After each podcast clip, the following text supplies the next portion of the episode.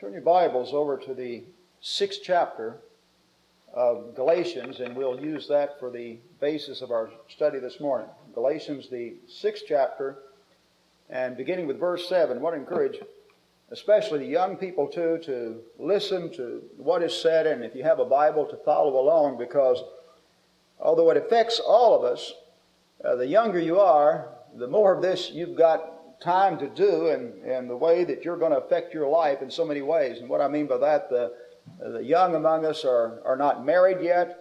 Uh, you have not yet had the experience of raising children. You haven't made many of the important decisions of life.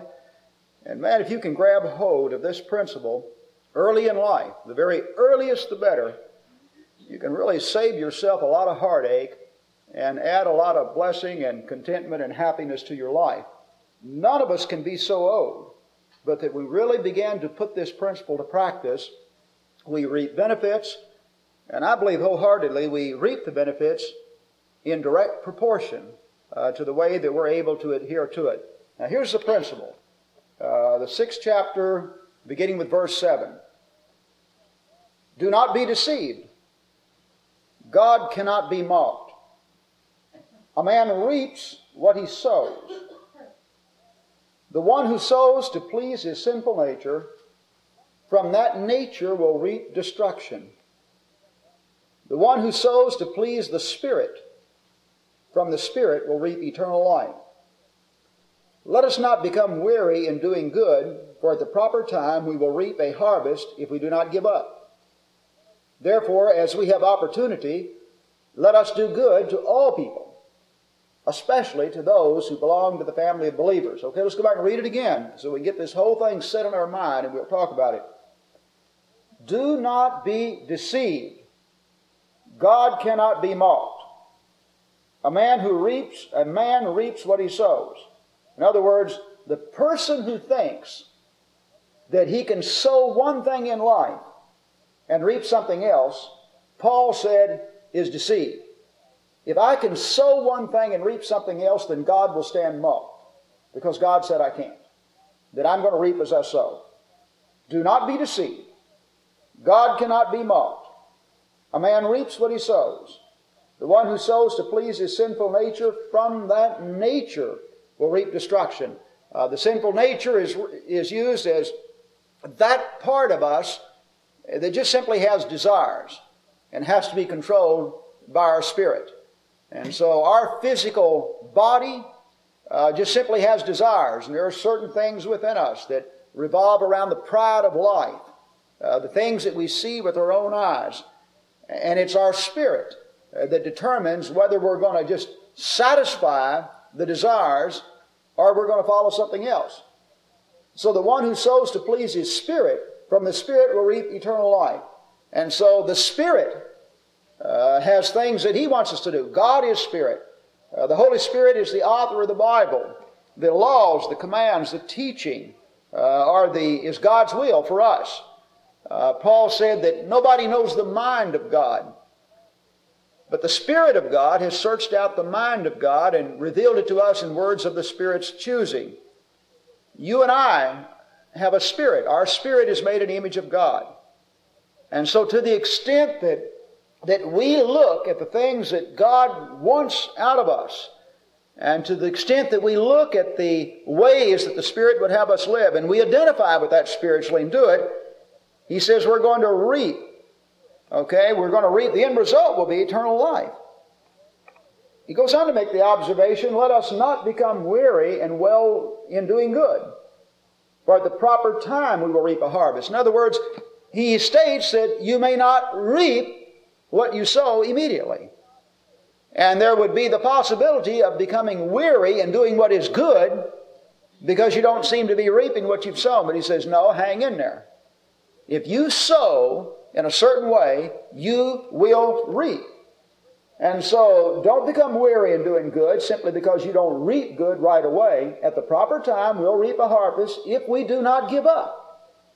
Therefore, as we have opportunity, let us do good to all people, especially to those of the family of believers. I might add, the same is true of doing wrong. What do you think would happen, happen when it comes to the process of doing wrong if immediately, every time we did wrong, we immediately reap the consequence. Now, sometimes we do. I'd say we probably wouldn't do wrong as much as we do. When you do what is wrong, the consequence is not always immediate. Uh, it's on down the road. And when you do what is right, the benefit is not always immediate. Uh, it's on down the road. And so we make any number of choices as we go through life that at the moment may not affect you in a positive or a negative way. A, a, simple physical example, a simple decision that you make at, say, eight years of age. And so you say, I'm going to brush my teeth on a regular basis. Another person says, That's crazy, I'm not going to brush my teeth. Well, are they, are they going to reap anything one way or the other in a few days' time? They're not. Okay? One of them makes a decision. He says, I'm going to eat a certain way, and the other one says, That's nonsense. I'm going to eat exactly what I want and all of it I want. Are they each going to reap immediately? They're not. Uh, it's going to be on down the pike. We realize that. Uh, with any number of areas, that the way when you're changing your oil at, at 10,000 miles, uh, it's your third oil change, and the other fellow's gone 10,000 miles and, and hasn't changed his. Um, do you know there's probably not, been, not even, if you, if you both got the same vehicle and you bought it new, there's probably very little, if any, difference in the performance of that vehicle at that point. But if you continue on that course, uh, there, there's going to be a difference on, on down the way in the way we treat that vehicle, whether it's something that simple or, or any number of other things. And so this is what Paul is saying when he says, be not deceived. You see, if, if you got immediate, immediate result from what you sowed, there'd be no chance of you ever being deceived, would there? How could you be deceived? How could I ever be deceived if I always got immediate, immediately what I've sowed? I couldn't. But the reason it is possible to be deceived on this is that we don't always reap immediately what we've sowed. That sometimes the harvest is 10 years down the pike, or 20 years down the pike, or five years down the pike, or three weeks over here, or two weeks, or, or whatever it is. And so as a result, it's easy to be deceived and think I've got by with something, or hey, I don't care what they say, this works for me, because the, the reward or the consequence is not immediately. Now, Let's modify this a bit and then we'll look at it more in detail. You can be sitting there thinking uh, that, uh, well, I know you don't always reap exactly as you sow, uh, even in the long run here on this earth. I know so and so that is a good person and such and such happened to them. I know so and so that is a bad person and such and such happened to them that was very good. That's true. And this is, we're going to modify our statement here. There are five billion people on this earth and we're all sowing. And so within this framework where you're sowing individually, there's five billion other people out there.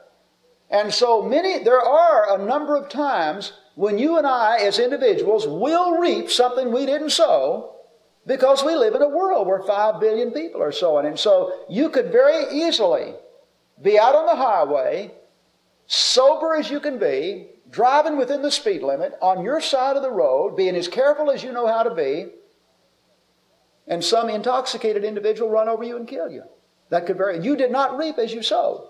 But the truth, but from the standpoint of the principle, as a society, we did reap as we sowed, didn't we? Because as a society, we endorse alcoholic beverages. As a society, we allow it to be advertised on TV. As a society, we put forth all kinds of pictures and advertisements that it's good for you and it helps you get all the gusto out of life and it, it, it makes you more athletic and it makes you more sexual and it makes you more everything. You know, you just have more fun. And so that's the society. And, and we're very lax on our treating of, of, of the consequences of that kind of thing. So it's true that you as an individual didn't reap exactly as you sow, but it doesn't negate this principle. Society has, as a group, has reaped exactly what it sowed. You may be a person that is very conscientious in any number of areas and yet suffer consequences in those areas by somebody that is not as conscientious. So the, we, we're saying that that does not negate the principle of reaping and sowing. It's just to say there's a lot of us down here that are in the sowing business. the Does God Exist program by John Clayton. He deals with this principle of uh, good people who suffer in so many ways through natural calamities, acts of God. And the argument of the atheist is there is an example that people do not reap as they sow. And some of the things he brings out, John, by the way, for those of you that don't know him, John is a scientist. He has three master's degrees in three different sciences. He's a former atheist. He lectures on the existence of God. He points out some very interesting things. For years, I didn't know this. Tornadoes are at certain times of the year. We really have them in this country, don't we? At certain times of the year. And how many times does a tornado whip in and kill several hundred people and pick houses up? And we say, hey, that was, picks up a church building sometime, doesn't it? There's been times where people were worshiping God and tornado hit and, and killed some of them. We say, hey, that, what happened here? That's an act of God. I don't understand this. That God is creating a situation that uh, people can reap as they did not sow. John deals with this, and this is very interesting. I found it interesting. Did you know that when man came to America, tornadoes were white? The white man came. that tornadoes were actually actually unknown. That in most of the world today, that tornadoes do not exist. It's primarily an American phenomenon. Did you know that? I didn't. We in our society build these great big centers of concrete parking lots, cities, where there's just miles and miles and miles of concrete. Okay? What happens to concrete when the sun hits it? It heats up, right? And it, it doesn't absorb the heat, it, it radiates it out. And so you walk in town, and it's always hotter than in the country on a sunny day. I know that uh, I was just in a town situation. You know, when you go to Chattanooga and you walk out on that hot parking lot, and man, it feels 15 degrees hotter than it is over here, and sometimes more, because it's absorbing and radiating out.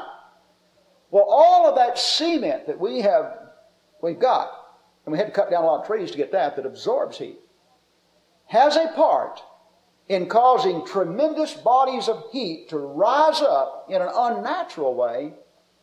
And the end result of that phenomenon, coupled with the fact that we have destroyed a big chunk of our forest, is the creation of tornadoes. Tornadoes are man caused.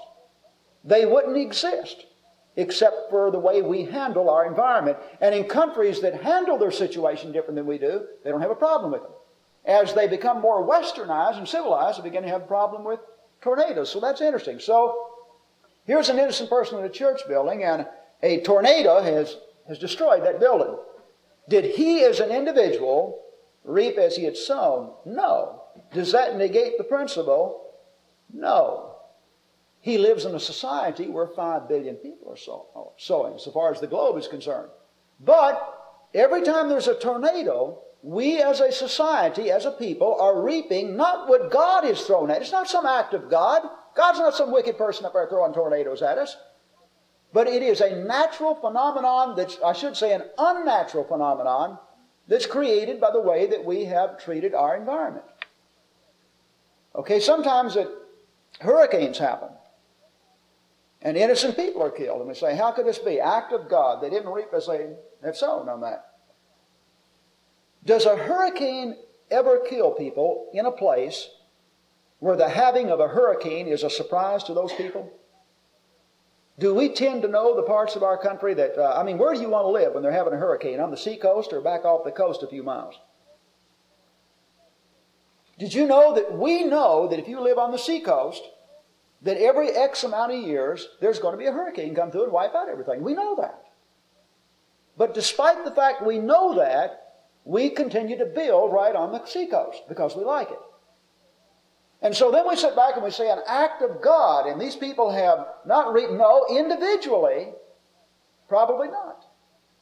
But as a collective body, they made a decision to not respond to what they know about hurricanes. By the way, Hurricanes, I found this out too. I, I learn all kinds of things every time I'm around John.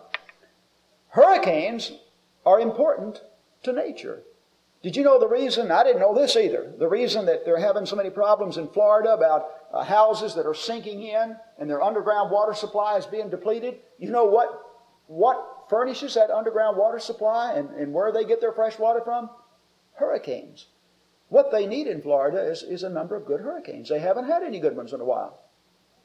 And so they need it. Earthquakes. Act of God. People always say they don't reap as they sow. Well, what about that? First of all, earthquakes are important to our earth. If you, there was no earthquakes at all, then eventually the oceans would totally erode all the land and we'd be, all be underwater. Earthquakes serve a function in their constant moving of the land. Volcanoes serve a function. So these things serve a positive function in the renewing and building of land here on the earth and changing it for the good. But what happens? Man makes a decision. Have the scientists told us there's a very high probability of an earthquake out there in the Los Angeles, San Francisco area within our generation? Has that slowed anybody down in building houses out there? It hasn't. What about Memphis? Has that slowed anybody down in building houses in Memphis? It hasn't. Did you know that in all over the world, in the places where we're most likely to have an earthquake, we already know, we just don't know when. And yet we make decisions to not live up to our knowledge basis in, in that area? The point is, I'm saying that the principle of reaping and sowing, I'm trying to get across, is a 100% true principle. Sometimes it doesn't seem that way because we don't look at all the facts.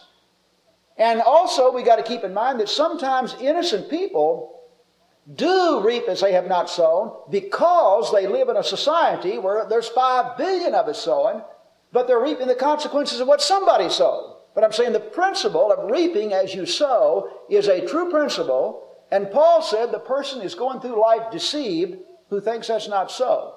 That God would stand mocked if you don't reap as you sow. And so as a society, we do. But now, our lesson this morning, in our lesson this morning, we want to look at the individual. Because there's too many things about society that we have no control over, right? So let's just accept the fact that as we talk about this, reaping as you sow, that it doesn't happen perfectly to you as an individual, we already know that. You could right now be harboring a disease in your body that is not your fault at all. That, that on the workforce or something you breathed in the air. Uh, remember the, the man that's president now? Anybody keeping up with his sickness? Remember when he had the heart problems? And he found out it wasn't a heart problem, that it was his thyroid gland? And then what did they find out? His wife had the same problem. Then what did they find out? The dog had the same problem. So they went and checked the water supply at the, at where he, at the home where he lived, where he was vice president for eight years. He and his wife and his dog drinking that, drinking that water on a regular basis, and they found out it had a very high lead content. Perfectly innocent person suffering that kind of consequence. So you and I can be a perfectly innocent person suffering in our body because of things that we've come in control with that, that we have no control over but it will still be reaping as sown from a society standpoint. But let's just take for granted, we understand that there are things there that none of us have any control over whatsoever. Okay? I don't and you don't. But in our lesson, we're going to deal with you and I as individuals, and there are a multitude of things that you and I have control over that will determine the quality of our life, however much of it do we have here. Okay? And, and you can have it hopefully fixed in your mind that this business of, of reaping as you sow is a truth of God.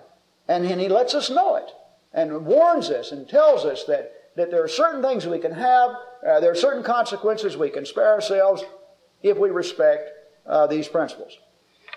Okay. He says, so to the Spirit, right? And we talked about the, the Spirit has given us information. It teaches us how to live. All right, I'm not talking to any of you people that are already married. Okay, we've all made our decisions. We're married. Whether we made a good one or a bad one, we're in that situation right now. Okay, and, and then the next step for us is to do something else, you know, if it was a bad one. So I'm not talking to you. I'm talking to all you young people that are not married. The scriptures teach believers very plainly to marry believers. It teaches them not even to be yoked together with unbelievers in such a way that they might have the upper hand over you in, some, in any way and influence you in a negative way. Solomon's first great sin was marrying foreign wives that led to his downfall. As you read about the destruction of the earth by the flood in Genesis 6, the first thing is mentioned is the sons of God looked on the sons of the daughters of men, saw that they were fair, and began to marry them. And so the people that had strong convictions about God began to marry among those based on physical attraction. They picked their mate based on physical attraction, number one criteria, even though they didn't believe in God. And the end result is the next statement you read is how wicked that man was becoming. Remember with the Israelites, how they were warned in that area. So I suggest to you, young people, one of the most important decisions you're going to make in life is the picking of a mate. Marry a Christian. Notice I didn't say a church member. Now, you're a Christian, I hope it's a church member. But a Christian. Somebody that believes in Jesus, believes in God, believes in that relationship. Did you know that of all the belief systems in the world, Christianity is unique in teaching that marriage ought to be until death do you part, and the marriage bed be undefiled, and each person be faithful to the other. Did you know that's unique to Christianity? You know anything about the Muslim religion? A good Muslim man can have four wives. And the wives are a piece of property. The Hindu, not much better. The wife, a piece of property. The Jews, walking as a devout Jew, what did Peter think and the apostles when Jesus said that, that, uh, that you cannot just divorce at will in the way you've been doing? That God never intended this, that Moses, because of the hardness of your heart, allowed this kind of thing. Shocked Peter, didn't he? The Jews don't buy into that.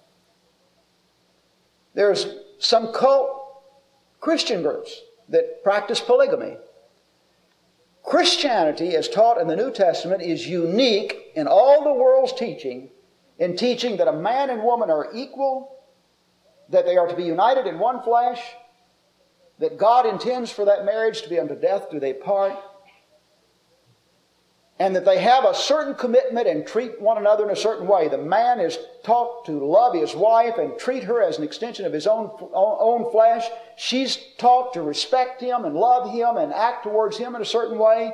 Each are taught to look at the other's body as belonging to themselves and to recognize that in that relationship. And so when you marry a Christian, I'm talking about a really Christian now, not just somebody that goes to church because his parents have taken him to church or her to church. And we know that church has got a lot of people that are there because they've just grown up in that situation. That's, that's not what I'm talking about. I'm talking about a Christian. A person who honestly and sincerely has their trust in Jesus and is striving to emulate them, male or female, in their life. That you can't make a better decision. So if you want to start off reaping a good life, marry a Christian. I've, I've used my mother as an example sometimes in, in Mother's Day lessons. Uh, my mother was an outstanding mother. I'm very a very fortunate person but she knows about this business of reaping and sowing. When she married, she did not marry a Christian. And most of the consequences that came in her life and came in my life, in the life of my brothers and sisters, came because my mother did not marry a Christian. She's a devout believer. Uh, uh, she reads the Bible, read it to us as a child. But when she married, she did not marry a person who was a Christian.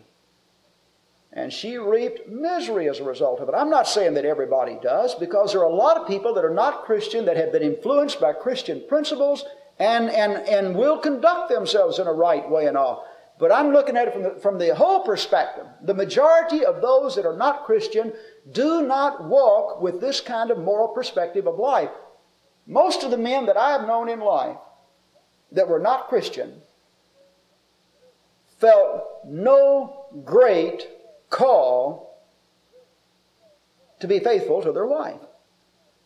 Uh, I'm saying that that's my experience with life. I'm 52. Uh, I've been in a number of places, brought up on military bases, four years in the Marine Corps, college campuses. My own experience with life is that the only people I have known, male or female, male or female, the only people I have met who believed that the sexual relationship was for marriage and believe that the man and woman ought to be faithful to one another, the only people I've met that really practice that have been Christians. Now, a lot of Christians have made mistakes in that area. I'm not saying that. But I'm saying the only people I've met that believed that was right, headed in that direction, and strove to practice that. And so, young man or woman, think of that make that number one on your priority list, okay? Uh, God's people are, he has just as many good looking guys and pretty girls as the devil, ever thought of having. The devil has no monopoly at all on good looks.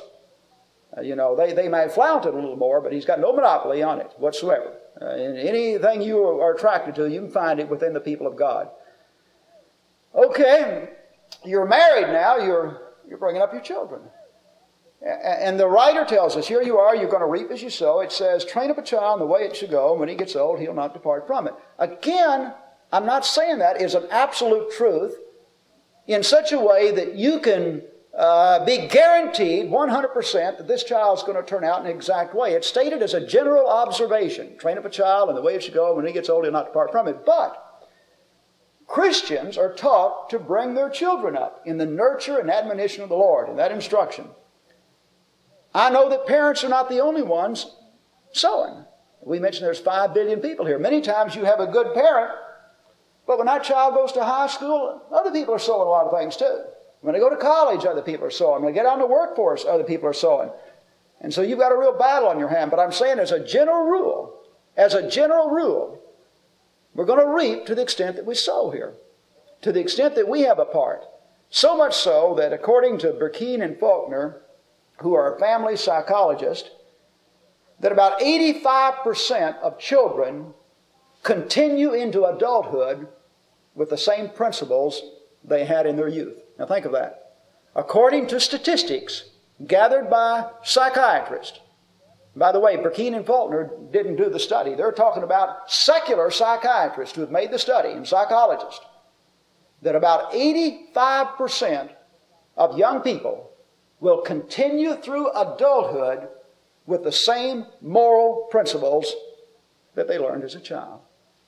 And so, therefore, it's not 100% because other people are sowing too, and the child has choices to make when they become an adult. But we're saying that as a general rule, you cannot go wrong in bringing that child up in the nurture and admonition of the Lord and leading them in that way. You've got everything going for you, and to the extent that we're willing to invest in there, to that extent, I honestly believe that we can reap. Okay, we, we come from there into our everyday relations, uh, sowing as you reap. Uh, have you ever noticed that some people tend to think that everybody is down on them? And then there's other people that just seem to feel the opposite. They seem to feel pretty positive about everybody. Have you ever noticed that in just talking with people? Have you been around people that just gripe all the time? Others don't. And yet we're living in the same world, aren't we? Is there anything any different that happens to one of us that doesn't happen to the other? We all die. All our loved ones die. We all get sick. All of our loved ones get sick.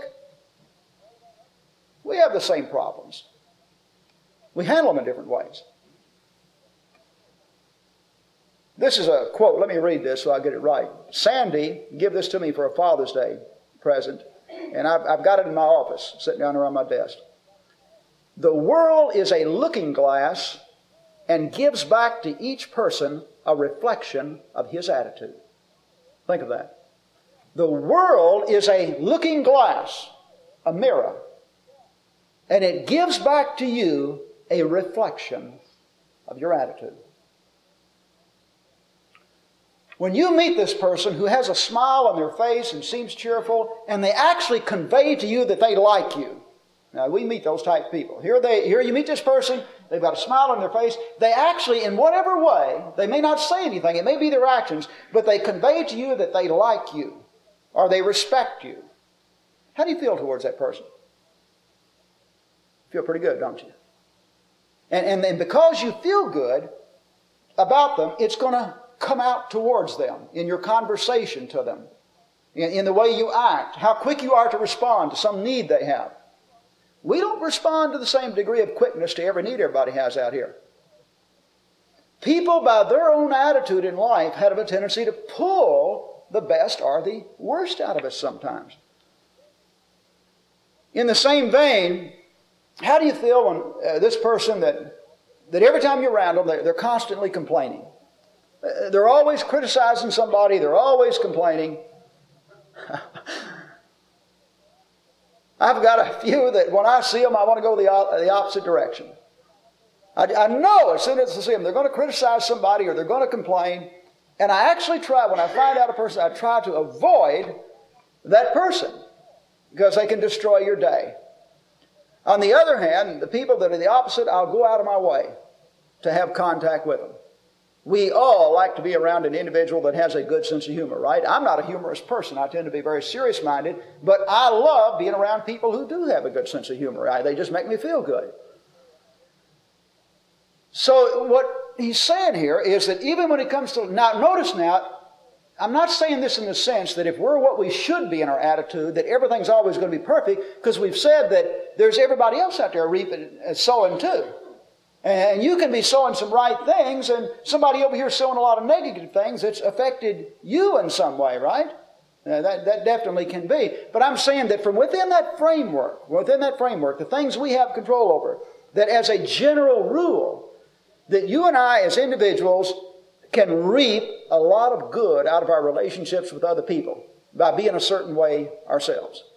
Uh, and, and if we're the type person that everybody always seems down to us, then maybe we ought to examine ourselves. If, if everybody seems like they don't like us, maybe we ought to examine ourselves. And maybe when we see these individuals that are well liked, maybe that's no accident, that they're reaping some things that they've sown. Young people, as you go through school, anybody that doesn't want to have friends? Tim, Johnny, you like to have friends? Sure, you do. Uh, you like to have friends, you like to have people to like you, treat you in a certain way. One of the problems sometimes young people, I'm not talking about you, Tim and Johnny, I'm talking about uh, those of us, I was young too. We sometimes want these things, but we don't know how to get it. You know, I, I, try to teach little boys over at school that this little girl you like, the, the, the best way to impress her with the fact you like her is not to spit on her or, or hit her in the head with a paper wad or, or, or, say that's the kind of little things that boys do, you know, or, or, or spit food on the table or something like that, trying to catch her attention. I say that you that's not the kind of things that you do to impress that little girl, you know. Or, or the old macho thing where you're going to fight somebody. That's generally not impressive, uh, you know. That we respond to kindness.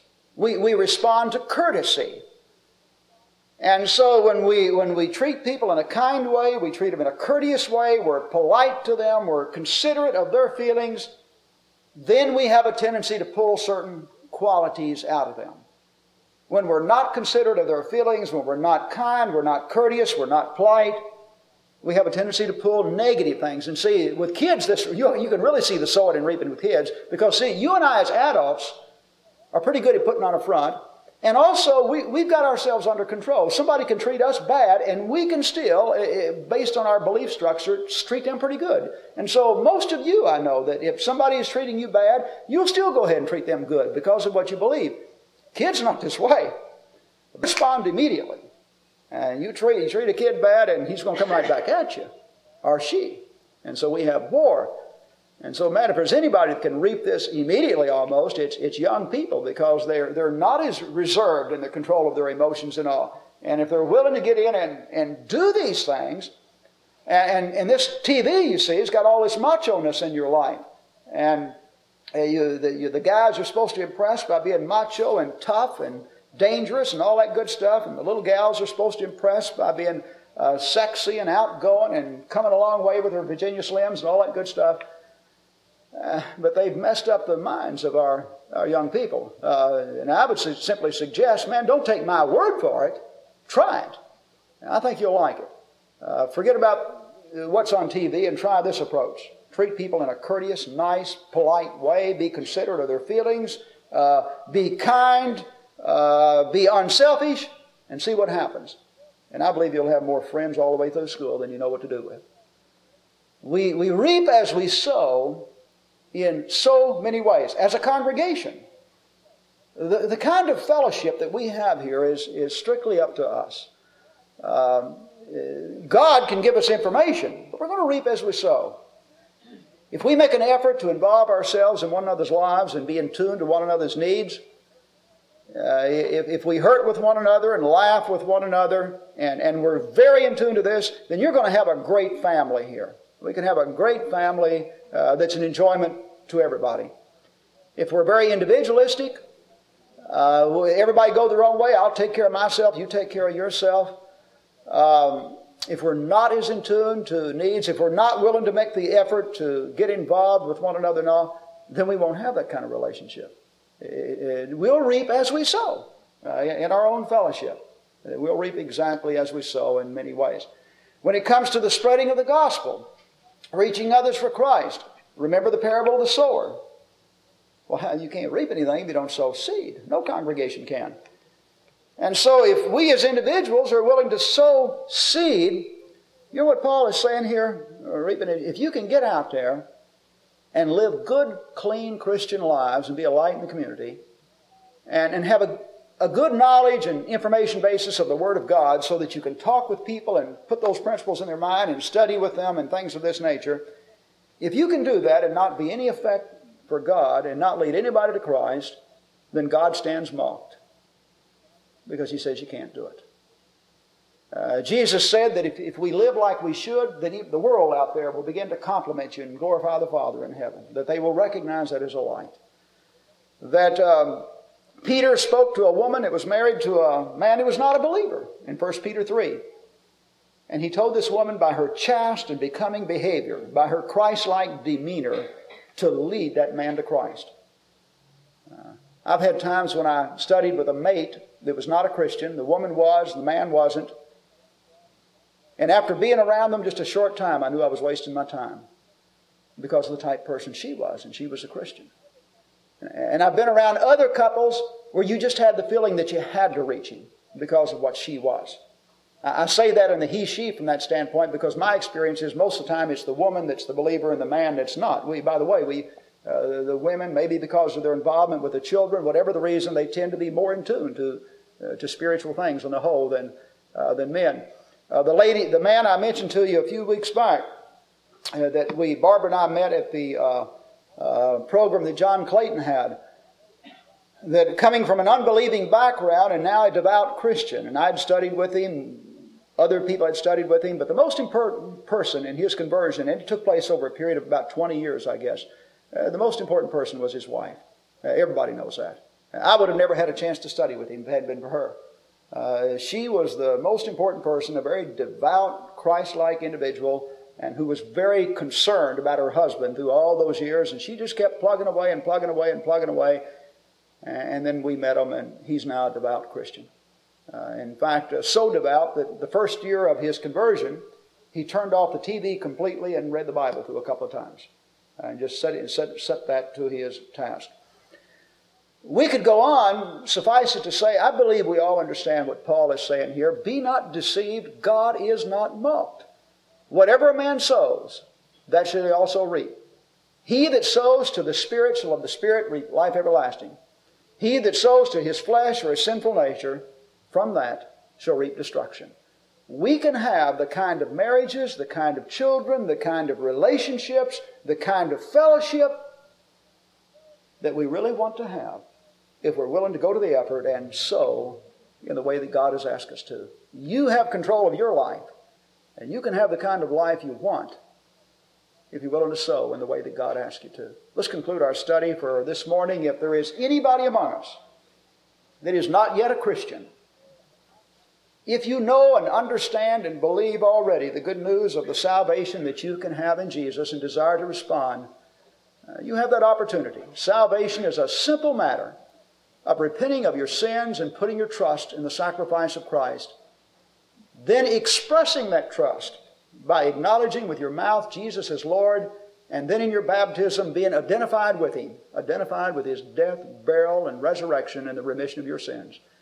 If you're not a Christian and desire to become one, we give you the opportunity.